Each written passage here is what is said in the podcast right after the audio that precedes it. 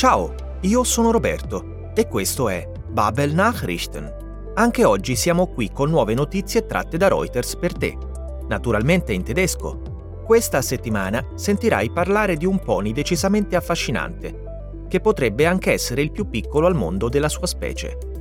Sentirai anche parlare delle recenti proteste contro la gestione del cambiamento climatico a Monaco di Baviera e di come le appassionate e gli appassionati tedeschi di calcio non attendono con gioia i mondiali in Qatar.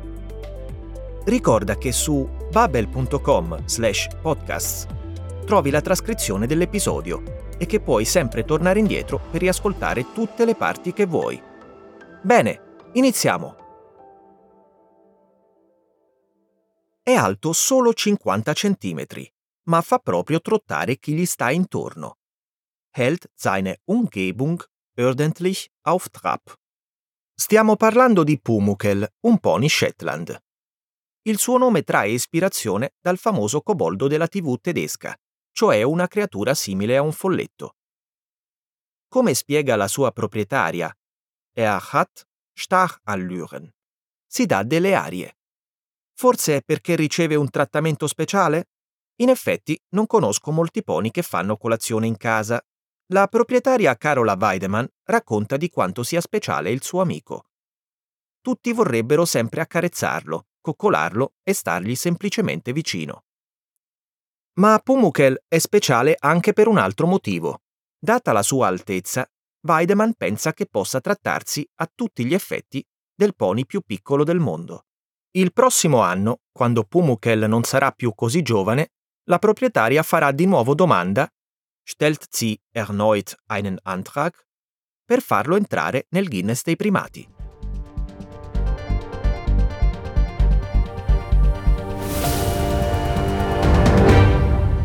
Pumuckel ist gerade mal 50 Zentimeter groß und ganz wie der legendäre Kobold hält das vielleicht kleinste Pony der Welt seine Umgebung ordentlich auf Trab. Und auch wenn das Shetty nicht unbedingt als Haustier gilt, darf es auf dem Pferdehof im nordrhein-westfälischen Breckerfeld doch vieles, was die anderen Ponys nicht dürfen, wie die Besitzerin Carola Weidemann genauer beschreibt. Er hat natürlich schon ein bisschen Starallüren. Er darf auch ins Haus zum Frühstücken, was die anderen Ponys natürlich auch nicht dürfen. Aber Pumuckel darf das dann schon mal. Man möchte immer was mit ihm machen. Man möchte ihn immer knuddeln, streicheln und liebkosen und, und einfach lieb haben. Einfach ein unheimlicher Freund. Ob der kleine und knuddelige Vierbeiner wirklich das kleinste Pony der Welt ist, das erfährt die Besitzerin vielleicht im nächsten Jahr denn dann stellt sie erneut einen Antrag auf einen Eintrag ins Guinness-Buch der Rekorde. Eigentlich sollte das schon dieses Jahr klappen, doch Pumucke ist mit seinen drei Jahren für das Guinness-Buch zwar vermutlich klein genug, aber einfach noch zu jung.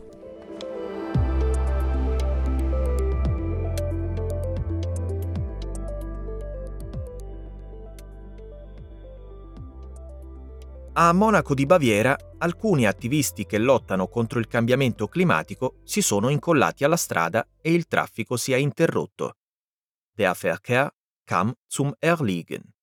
Tra le varie misure, il movimento di attivisti pretende un limite di velocità sulle autostrade e il rilancio di Wiederauflage del biglietto da 9 euro per tutti i mezzi pubblici tedeschi, proposto per la prima volta questa estate.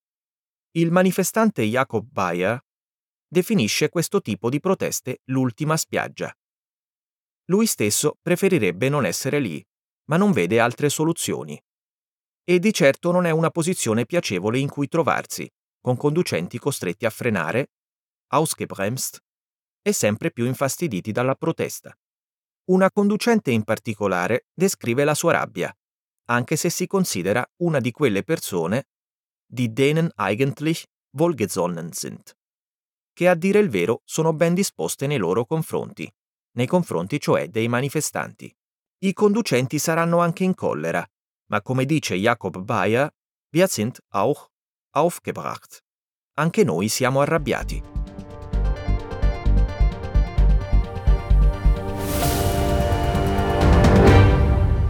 Wieder hat die Bewegung Letzte Generation in München eine Straße blockiert. Am Donnerstagvormittag klebten sich 17 Aktivistinnen und Aktivisten am Karlsplatz fest. Zwischen dem Stachusbrunnen und Justizpalast kam der Verkehr in beiden Richtungen zum Erliegen. Die Bewegung fordert von der Bundesregierung unter anderem ein Tempolimit von 100 km/h auf Autobahnen und die Wiederauflage des 9-Euro-Tickets, wie Jakob Bayer erklärt.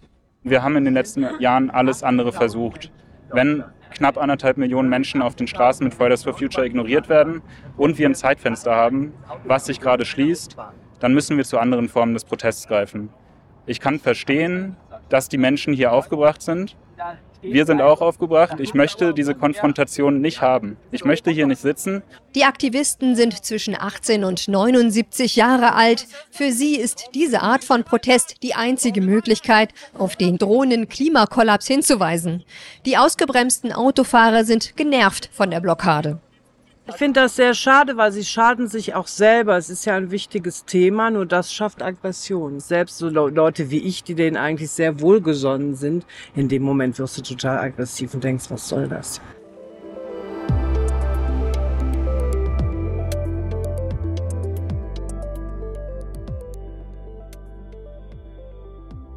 Con l'avvicinarsi dei mondiali di calcio in Qatar, ascoltiamo le testimonianze di alcune persone scettiche alla vigilia, im Vorfeld, dell'evento.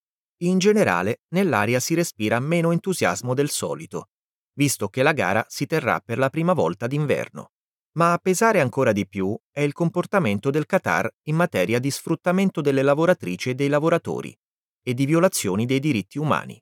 Per questo, alcuni appassionati di calcio a Bonn setzen auf Versicht.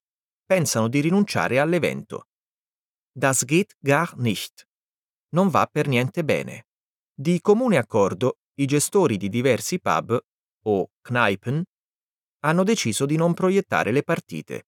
Sentiremo in particolare la testimonianza di due gestori, che sostengono che la scelta potrebbe non essere economicamente intelligente, wirtschaftlich schlau ma è pur sempre meglio di proiettare le partite senza godersele appieno, perché si ha una strana sensazione nello stomaco. Weil man ein komisches Bauchgefühl hat. No, non va affatto bene.